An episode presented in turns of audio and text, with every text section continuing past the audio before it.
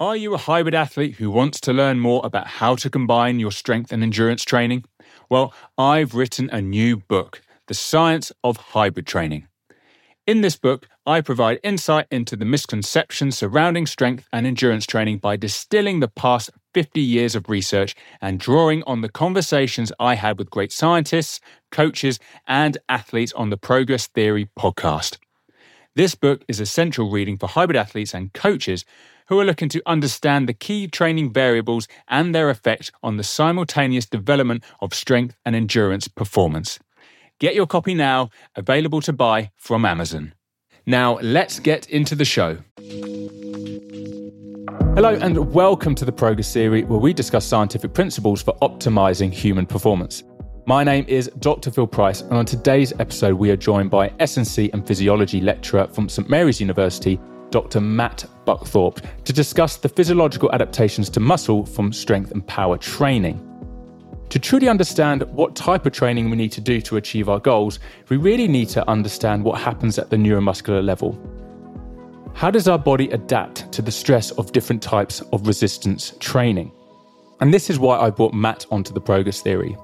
In this episode, we discuss differences in muscle fiber composition, the differences in adaptation caused by strength and or power training, and do we have an adaptive genetic strength ceiling?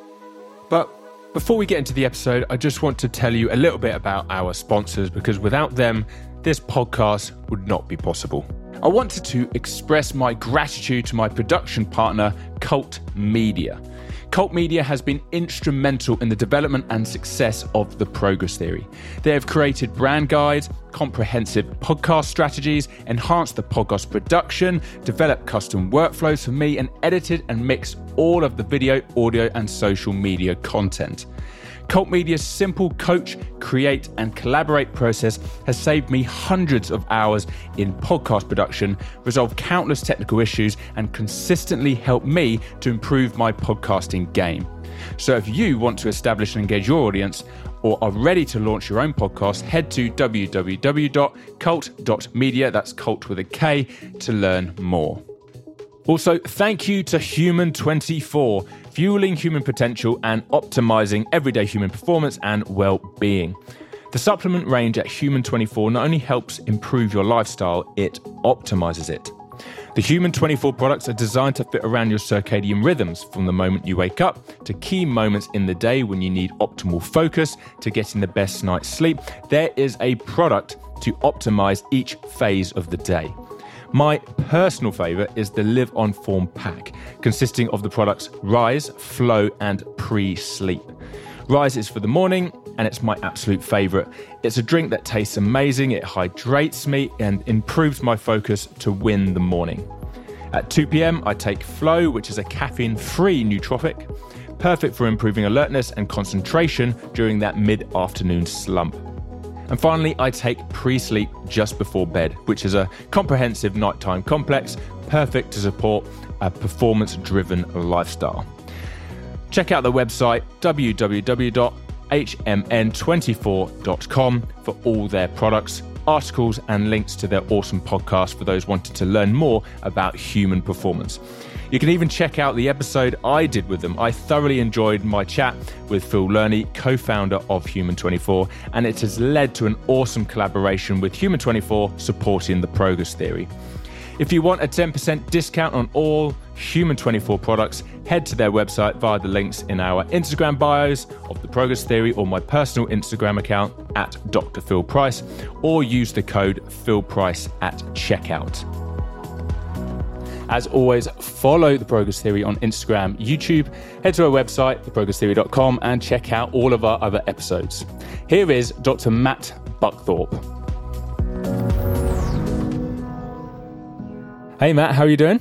Hi, Phil. Very well, thank you. Thanks for um, having me. Oh, thank you for coming on. I've been looking forward to this episode in particular because we've been speaking to a lot of practitioners around you know what their like programs are like what kind of strategies do they use to try and improve strength and power. But we haven't really had anything yet which delves into the neuromuscular properties of someone that might be really strong. You know what adaptations actually happen when you do strength and power training? And i think that's really essential to actually know. You know if you're doing a program and you're programming specific things, you want to know what happens to the human body in response to that. Otherwise, you're just programming randomly. So it's really great to have you on. Brilliant. Yeah, no, very, very keen to, to talk about this. Got a real passion for this area where I probably focus a little bit my stuff um, more mm. so. So, yeah, very looking forward to today. Nice. Do you want to give a bit of a background into yourself? Of course, yes. So, Matt Buckthorpe, I'm unsure what I am in terms of probably started out as a sports scientist, sport and exercise scientist, so kind of undergrad, masters, um, sport and exercise science, and then stayed on, did a PhD over at Loughborough. So that was in neuromuscular performance, so kind of neuromuscular physiology, a little bit biomechanics, and then from there, kind of ventured into elite football for a couple of years with a view of hopefully going into maybe coaching. And and then got very passionate about kind of late stage rehab return to play after yeah, stint in football, joined a company called Isokinetic Medical Group. So they kind of specialize in kind of injury management. So the general public and also elite level athletes. And so yeah, it's kind of a rehab specialist with them for sort of four or five years. Then kind of took a spin towards focusing more around education and research and particularly within rehab. So recently been putting out a lot of stuff around rehab processes, designing rehab programs, uh, kind of with a focus of incorporating some of the strength and conditioning theory and science into into aiding treating um, treating athletes, basically. Uh, and then, yeah, joined St Mary's a couple of years ago. Firstly, as a lecturer in sports rehab, and now more recently in in strength and conditioning and, and physiology. Well, hey, now co-workers. Don't worry about the rehab yes. side. Join the S&C lot. yeah. and for anyone listening to that, uh, Matt has done some great stuff regarding return to play, and I've read a few of his papers. Um, you've got a ResearchGate. Um, I'm all right. I'm sure. I think I went through Google Scholar to yes. find this stuff, but uh, yeah, yeah, yeah. Got a got a ResearchGate. Yeah. So I'll definitely put all of that, all the, all of that, all those links in the show notes for anyone that's interested in those areas. So we've actually got quite a number of topics there which we could discuss. We'll have to bring you on again, especially some of the rehab stuff. Just to start off with this particular topic, let's start off really basic. Say that I'm new to strength training. I do an eight week block, basic strength training. What kind of neuromuscular adaptations are likely to occur? Cool. So obviously been been new to strength training of course, you're gonna you're gonna see a mix of, of adaptations. So normally, what we first see when we first start strength training is not so much changes within the muscle, it's kind of more changes within the nervous system, and, and so it's kind of like learning how to to lift. And it will depend, of course, on on your type of training. So if you're doing something that's a little bit more functional, or if you're doing maybe a little bit more isolated kind of strength training, but what we'll generally see is a mix of of neural and morphological adaptations so within the first few weeks, it's mostly going to be neural. So that's things like um, improvements in coordination. So for that, we have like two terms. One's intermuscular coordination. So that's like coordination between the different muscle groups. Um, so that we we normally think about like the agonist muscles, which is like the main movers. Uh, so if you're doing a, a biceps curl, it'll be a, your, your biceps. Your antagonist will be like your triceps. And then your stabilizers and your synergists are obviously important for like guiding and supporting the stability of a joint. So what we see early on is improvements in how we coordinate those muscles. Um, and then what we also tend to see is is an improvement in in how much of the muscle we can kind of access and, and, and activate. So let's say at the start of training, we might only be recruiting maybe 90% of our muscle fibers, for example. And then maybe after the, the first three or four weeks, we can access more of those those muscle fibers. And um, obviously, I can delve deeper into that. But so there's kind of like neural adaptations. Then within the muscle, what we'll start to see is is over time we'll start to see more and more muscle hypertrophy. Um, so within that, the muscle size will get will get bigger, and and obviously the the more muscle we have, generally the the more force we can produce. Um, and then we will tend to see some other types of adaptations associated with the muscle tendon unit as well. But typically early on what we'll see is mostly neural and then as time starts to go on we'll see more and more muscle hypertrophy as well mm. obviously you can delve deeper and deeper as we as we go yeah what actually happens to the muscle to allow it to get bigger so obviously the muscle adapts all of our training is we should always think of it as a stimulus. Like training, training doesn't do anything. It provides a stimulus to the body to adapt. So when we lift weights and when we're in there training, we will be providing a stimulus to our body to adapt. So hopefully all familiar with the concept of overload. So that's we provide a you know a, a, workload that the body's not used to, and then the body will will will sense that and it will adapt to that. So if we're obviously challenging the muscles, so we may be asking the muscles to produce a lot of force, so producing a lot of called mechanical tension. Um, we might be causing a lot of fatigue through the muscle. So when we contract our muscles, we'll be using force ATP, and then we'll be producing some some metabolic byproducts, um, and we'll also potentially be causing muscle damage as well. And so they're the kind of three main ones: like muscle mechanical tension uh, and, and activation, muscle metabolic aspects, and also muscle damage. So I'm getting a little golden retriever here who's interfering a bit. Um, so they're the kind of stimulus we're, we're, giving to our body. And then what happens is through protein synthesis, we'll, we'll obviously increase the, the size of, of, of the muscle through there. Earlier, when you talked about how you are recruiting muscle units and then over time you can start to create uh, or recruit more is that through just some more familiarity of lifting loads, or do you have to make changes in the program to like how you lift or the load itself to try and encourage the body to increase the uh, recruitment of certain motor units? Yeah. So on that kind of, we'll think about it as like a level of activation. Firstly, so when we when we try to to lift a, a weight as, as, as heavy as we possibly can, obviously we're sending a signal from the from the brain and from the spinal cord down to the muscle. So it's generally something called um, excitation, contraction, coupling, but it's, it's basically we send an electrical signal down to the muscle. And we have lots of different muscle fibers, and, and it's called a motor unit. So, a motor unit is the neuron and the muscle fibers.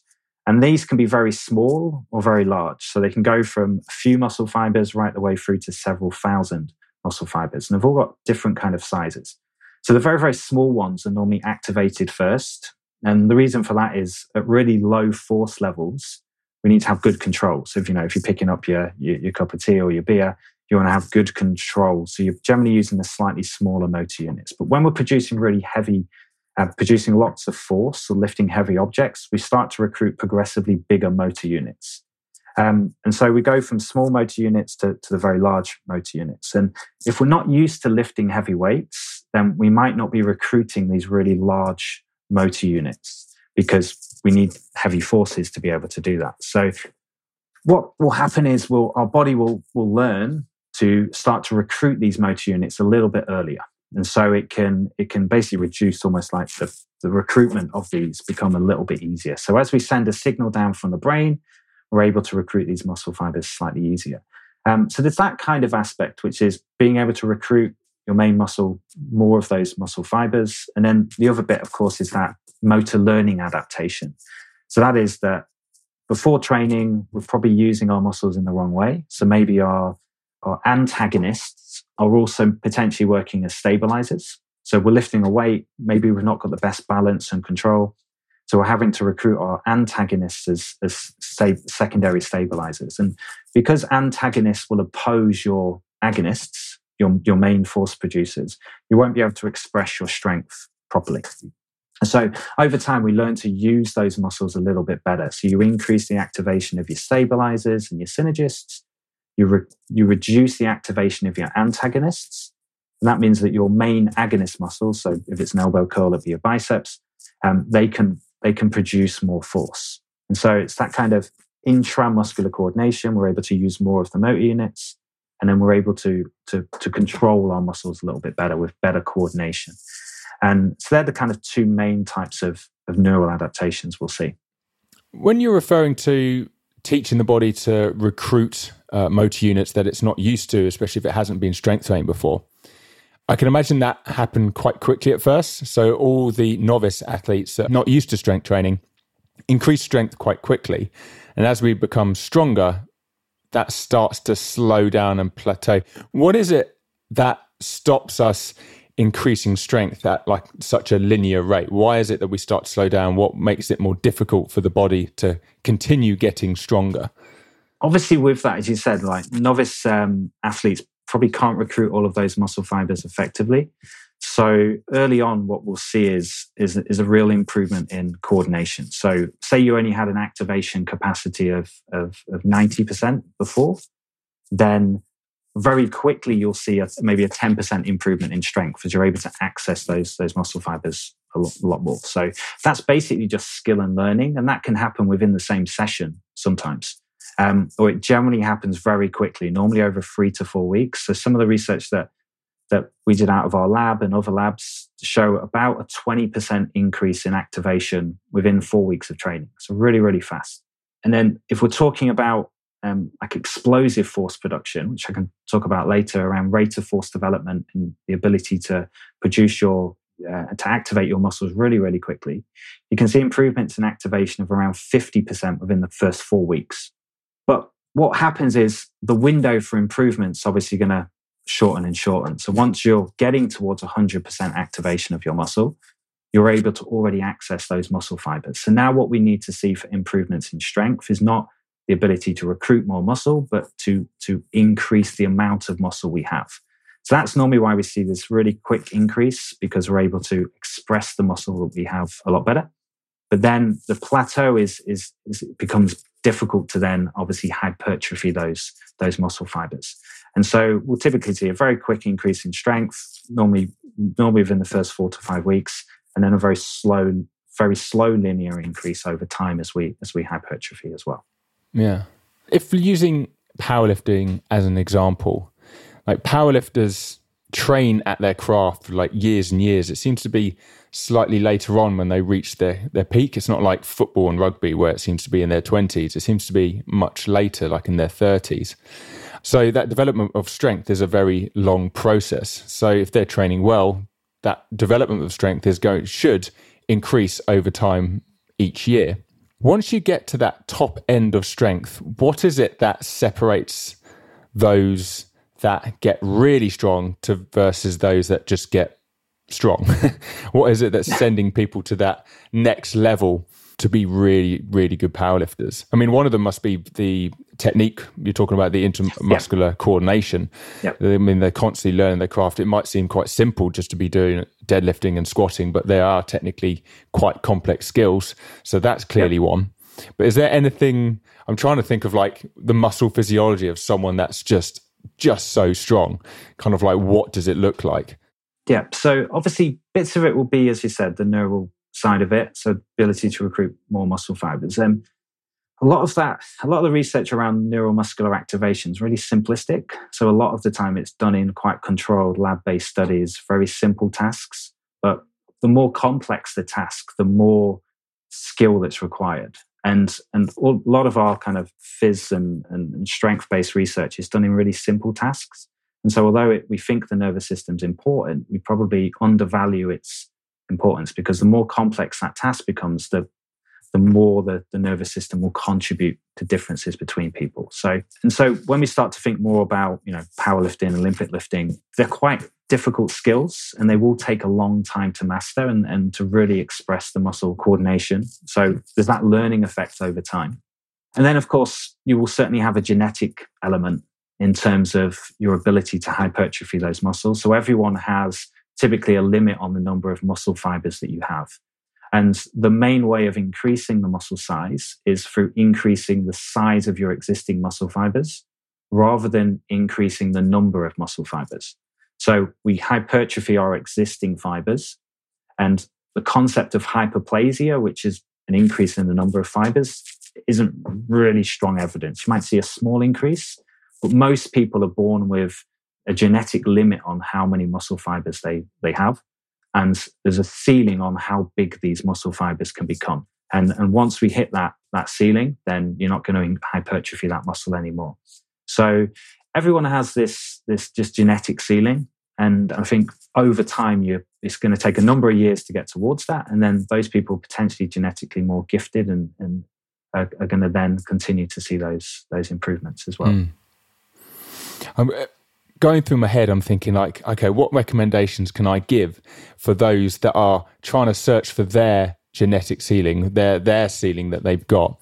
Um, and based what you're saying regarding uh, developing muscle size through hypertrophy, um, would you would you recommend, or it's very understandable that say lifters or powerlifters sometimes go through like a loading base where their aim is more hypertrophy and muscle size and then that leads into a more strength based sort of mesocycle. So they're going from muscle size to where they might be lifting uh, an increased number of reps and sets but with moderate loads around 70% and then they reduce the amount of volume but increase the intensity and that that intensity goes up nearer towards their 1rm does that kind of make sense from like a muscle physiology point of view? You know build that base through building the size and then increase the load to try and increase the neuromuscular adaptations to reach higher levels of strength. Yeah completely. Yes. As long as you've got the time to do that and and obviously most powerlifters their main focus is improving in in powerlifting. So if you're if you're a team sport athlete, you might not have the luxury of that that kind of periodized model. But if you're going to get better at powerlifting, then then these kind of conventional periodized models of of yeah work capacity and and, then hypertrophy, um, the maximal strength and an increase in specificity over time is really important. And it makes sense on a muscle phys basis because one, you're gonna from a strength mesocycle strength strength program, you're going to get more benefits if you've got more muscle to recruit. So, yes, strength training will have these neural adaptations, but if you've got quite a small, you know, available muscle size, you're going to maximize that pretty early. But so by going through a hypertrophy phase, you're going to increase the amount of size, but you're probably not going to improve your activation that much. In that most of your improvement in strength is going to be through an increase in muscle size. And then when you switch to a strength phase, you've now got a good window for improving strength also through neural adaptations. You've got like a bigger, a bigger window for, for, for training. Um, there's also good evidence that if you follow that pattern, that it leads to better improvements. So some of the periodization literature shows that through going through those sequences of hypertrophy through to maximal strength, over the course of the whole program, you get better adaptations. So, on a muscle phys level, it makes sense, and the research backs it up as well for improving strength over a long period of time. Yeah. From, uh, I'm just thinking of different uh, windows of opportunity. Uh, one of the most popular powerlifting programs that has been in the last 40 years seems to be the Westside Barbell program, where they seem to have a max day and a, a dynamic day. And so on their dynamic day, they're lifting around 50 to 60%, but the aim is, you know, the reps are low, but they're looking mm. to move that as quickly as possible. So they're introducing higher speed movements to try and improve their strength. What kind of adaptations occur when you shift your focus in training towards moving a load as quickly as possible? Yeah. So obviously, yeah, the focus there will be a different type of strength. And we do have different types of strength. And, and that's one of the, the important bits early on is people sometimes think that strength is just the maximum amount of weight you can lift or the most force you can produce. But strength does depend on the context. The context being that if you was to measure someone in a very like isolated situation, which is what we do in the lab, you know, you strap them up on a on a dynamometer, you you use seat belts and you fixate them in a particular position.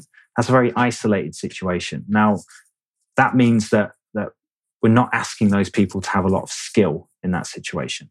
But then we also have much more functional situations where we're asking them to, you know, to, to lift a barbell, we're asking them to, to, to do a squat or a deadlift. It's a bit more dynamic than than these controlled situations. So we do have this like isolated and functional strength, but we also have an ability to produce force at different speeds.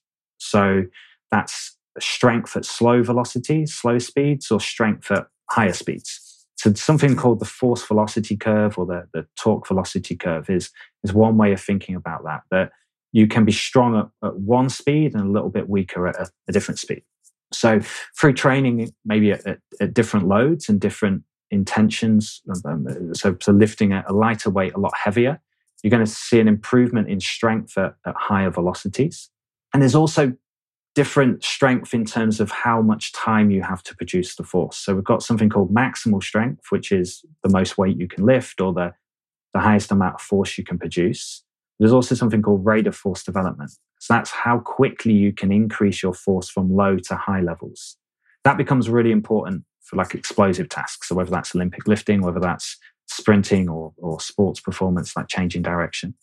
So we do have different contexts. So that's time and and how um, how uh, complex the movement is. So when you start to do you know heavy load lifting, you're going to see uh, a stimulus for for increasing things like maximal activation and increasing hypertrophy. But when you're training at lower loads and at higher velocities, you're going to see a better improvement in high velocity strength, but also your ability to recruit those muscle fibers quicker as well. So that is a different type of activation. It's not your maximal activation. It's how fast you can, you can increase the, the number of motor units that are active. And so that's really important when thinking about planning. What what adaptation are you chasing? Are you just chasing really, really high force? Um, are you chasing you know, explosive force or high velocity strength? And what mechanism do you want to chase it through? Do you want to target the neural adaptations or are you going after hypertrophy? I always like to think of the mechanism that I want to get first, and then you plan off that. So if you're trying to get neural activation, you either do high loads or you do explosive tasks. If you want hypertrophy, volume and the number of reps becomes pretty important as well. Does changing between these types of training uh, then shifts the focus on different types of muscle fibers? So there's the, the type 2A, type 2B, yeah. Um, all of the, the, the, different types of muscle fibers. Yeah. Does changing the load then influence the type of fibers that you are recruiting through training? It will. And obviously, the context of thinking about uh, how to recruit these fibers is something called like the size principle. It's called Henneman's size principle. And basically, normally your biggest motor units, the really, really fast explosive ones, are the hardest ones to recruit. And the smaller motor units were recruited a lot easier. They're normally your type 1 muscle fibers, and they're used over longer periods of time and sustained contractions. So, really heavy loads are going to recruit more motor units. And they're normally your type 2 fibers that are going to get recruited. So um, sometimes we need really heavy loads to recruit that. But there are other ways of recruiting these, these, these high threshold motor units. And that is also for explosive strength training. So lifting a lighter weight much more explosively, we can recruit these motor units a lot earlier and a lot faster. So if you want to get some kind of hypertrophy, sometimes going for explosive strength training is a good way. And explosive strength training, you will see improvements in things like muscle tendon stiffness, and you'll see improvements in the contractile properties. So that is like how well the muscle responds to, to, to activation. Particularly those type 2 muscle fibers will respond better to heavy loads or to explosive contractions. And also on a programming level, it's it's hard to sustain really heavy loads day in day out. So of course you need to mix the, the, the training type throughout the week. You can't just lift you know continuous heavy loads because your body will just adapt to that training. So sometimes mixing your your training goal throughout the day gives you different adaptations but it also allows your body to to receive different inputs but to get a little bit of recovery from these sustained lifts. So you don't just want to lift heavy every single day. There are benefits both on a recovery level, but also on a different adaptation level to to lifting to di- differently as well.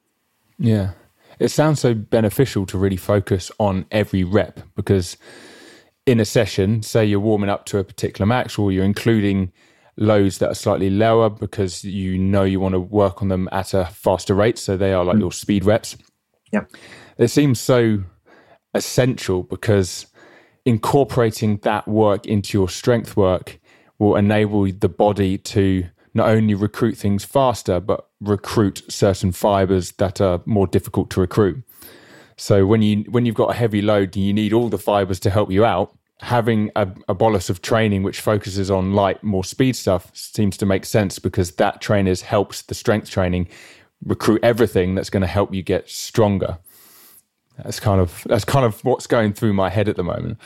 Yeah, yeah, completely. And and yeah, different different ways of going about it. Of course, is you mm. said that it makes it makes sense on a on multiple levels. One to target that through for a different mechanism, but your body it does need a little bit of time to recover because you know we get we get stronger in our recovery, not in our not necessarily in the gym. It's those those recovery periods that we need. And whenever we're training, we should be thinking about the mechanism we're driving. So do we want the muscle to get bigger? Do we want it to get an improvement in activation? So yeah, challenging those different different methods is is really key as well.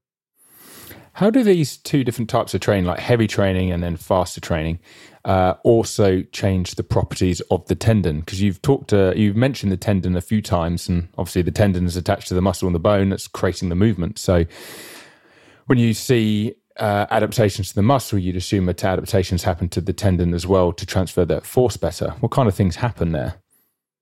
Yes. So obviously, you'll see changes in the tendon. So as you said, like we contract a muscle, muscle only works through its interactions with tendon. So the, we stretch, the muscle contracts, it obviously generally shortens and, and it will pull on the tendon and then the tendon will, will pull on the bone to cause movement. And generally what we see is, is something called an increase in muscle tendon stiffness. So that is that there's the stiffness of the tendon, it, it won't stretch as, as much. And that will vary slightly with heavy resistance training, particularly with the um, the intensity of training. So tendon stiffness adapts to really, really high loads or explosive contractions. But generally, lower loads are not so good at eliciting it. So if you're working at like kind of like a 70% max strength or, you know, a, a, a um, you know, a 12, 14 RM, you're not going to get those tendon adaptations as much. You either need really, really high loads or you need really explosive contractions.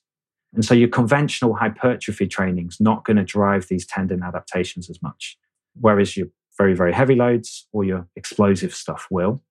The benefit there is that when you want to produce force really quickly, there's something called like a uh, like one an electromechanical delay, basically. But so you you contract the muscle, the muscle starts to stretch the tendon, but tendon might have a little bit of, of tendon needs to first be stretched before it can move the bone. So that bit of tendon slack needs to be taken up. So the stiffer the tendon, the less tendon slack. And so when we want to produce force really, really quickly, stiffer tendon means that when we start to produce force in the muscle, we get movement a lot faster. Um, and that becomes particularly important for your, for your Olympic lifts where you need to produce force really quickly. Um, so driving those adaptations, you either need really, really high forces or explosive contractions. Your, your conventional kind of hypertrophy stuff isn't, isn't normally sufficient. What kind of changes happen to the tendon on a micro level? So what I mean by, I know that predominantly tendon is made up of collagen fibers. Yeah. By applying regular load through it, does that change the organization of those collagen fibers to help with the transmission of force?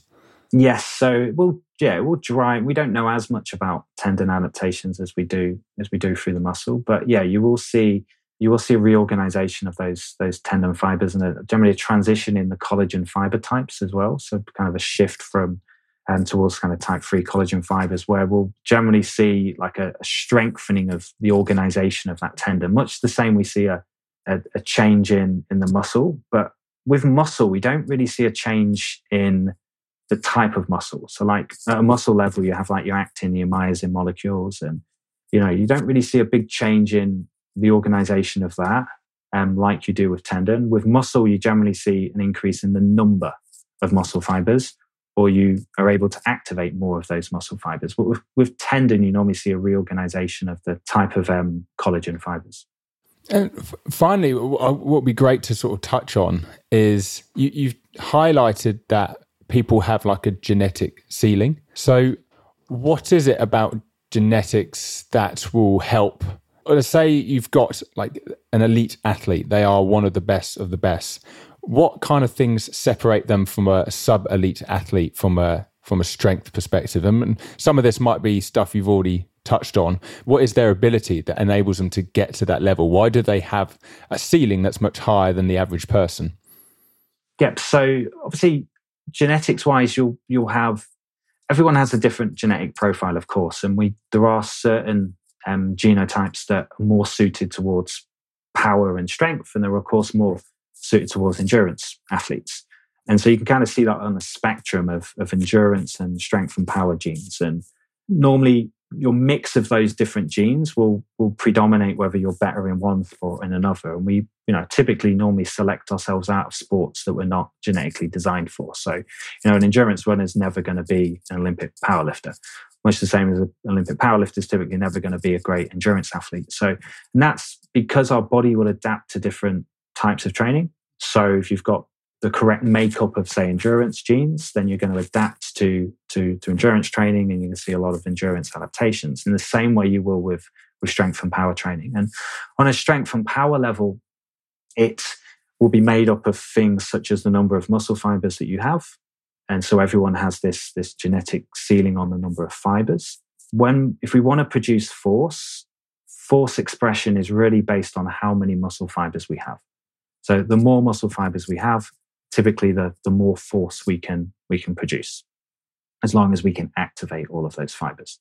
In terms of that your ability to hypertrophy to resistance training is going to differ across different people. So if we each do the same you know, relative workload some people will hypertrophy a lot easier. And that hypertrophy will be based on your kind of nuclei within the muscle cell and particularly something like called the satellite cells. The satellite cells are these little kind of dormant cells that exist outside the muscle fibers. And when we, we damage a fiber or we need to hypertrophy, these satellite cells will proliferate into the muscle and they will help hypertrophy that muscle. And, and every muscle has a particular ceiling based on the number of nuclei there is. So there's a certain space. A nuclei has can only control a certain amount of the muscle.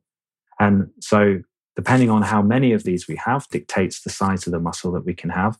And and the number of satellite cells that we have will dictate how fast and easily we can hypertrophy to training. So it's kind of a mix between the, the satellite cells and, and the genomes that we have and that will dictate how we adapt to training. And essentially we only get stronger because of adaptations. So training is a stimulus. We have to adapt to that training stimulus. That's how we get stronger. That's how we get more powerful.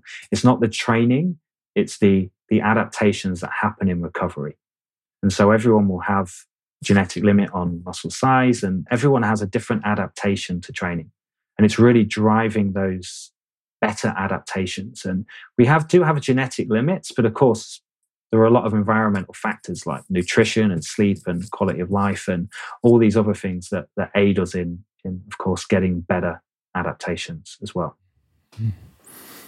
And based on everything that we've discussed, more from like a muscle physiology point of view, if anyone's listening to this and they, they want to get more strong and they want to get more powerful. What kind of recommendations would you give, maybe from like a programming level, to maximize those adaptations? Like you said, it's the adaptations that make you stronger, not always the training. So we need to maximize the training to ensure that the adaptations are correct to head us in the right direction. So yeah, like it's like a summary. What would be your recommendation to anyone listening?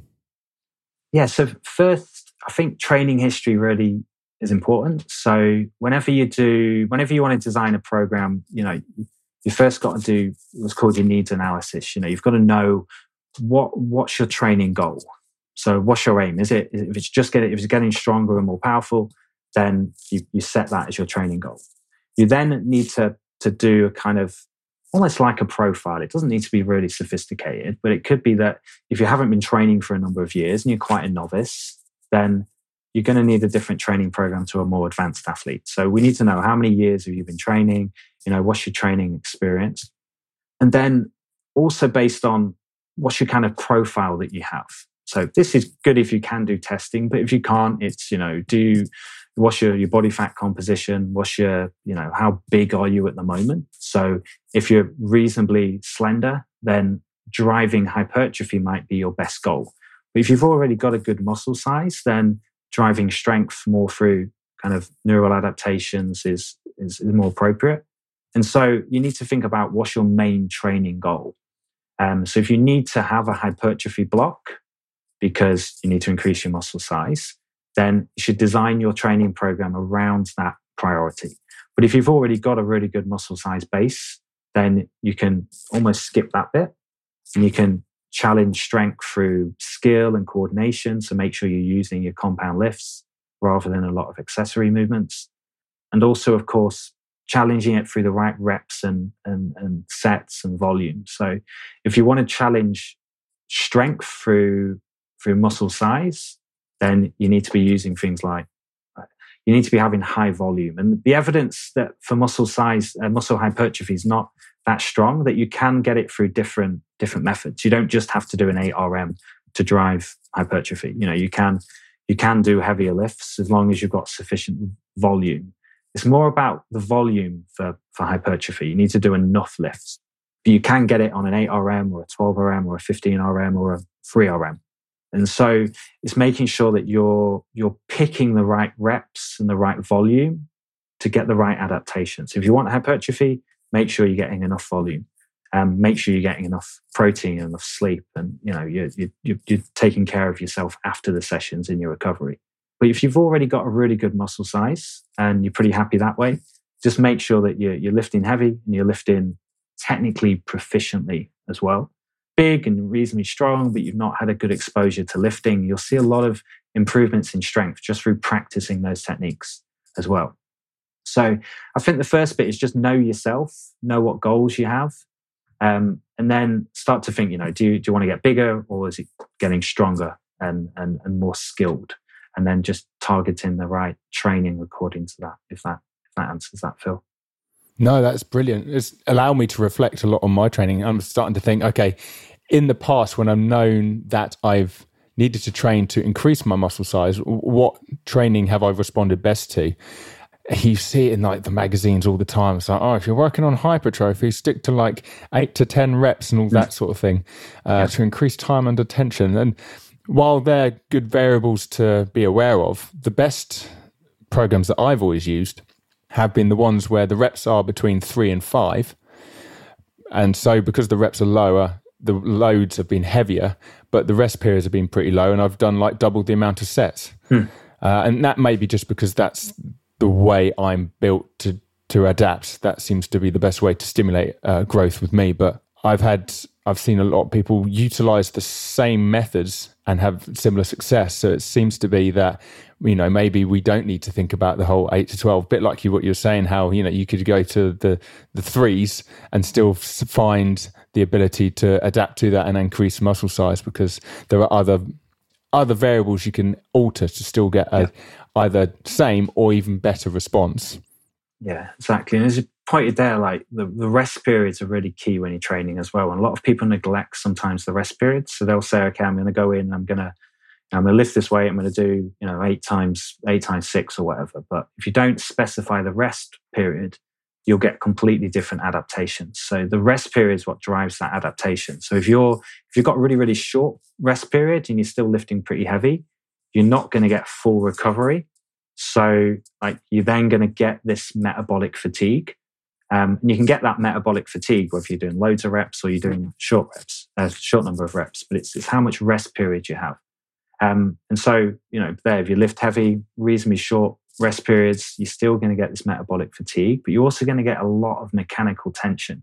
So you can drive hypertrophy through mechanical tension, really, really heavy loads, really high activation. You can drive it through metabolic fatigue, or you can drive it through muscle damage. You've got different ways of doing it. You don't just have to do eight to 12 reps with, you know, with this uh, you know, one to two minutes rest period. You, there are different ways you can do it, and I think that's why a lot of the, the research isn't always that clear. Um, it's because there's different ways to, you know, to to get to the same end product. Yeah, definitely. Matt, that was absolutely brilliant. Um, if anyone has any further questions, uh, where on social media could they fire you a question if they do have one? Cool. So I have, uh, yeah, Twitter account, um, m slash uh, Buckthorpe is the, the handle. And also happy reach out on LinkedIn. Again, just search for the name Matthew Buckthorpe, it should come up. Don't currently have an Instagram, but happy also if people want to reach out via my email, which is um, at hotmail.com as well. More of a personal one rather than won't give out my work email. But yeah, happy to via email or again, um, social media equally equally happy as well. Just just send a send a message and always happy to to answer any questions. That's brilliant. Yeah, I'll put all of that in the show notes. And once again, thank you so much for coming on to the Progress Theory. Brilliant. Thanks very much, Phil. It's been a pleasure. Cheers.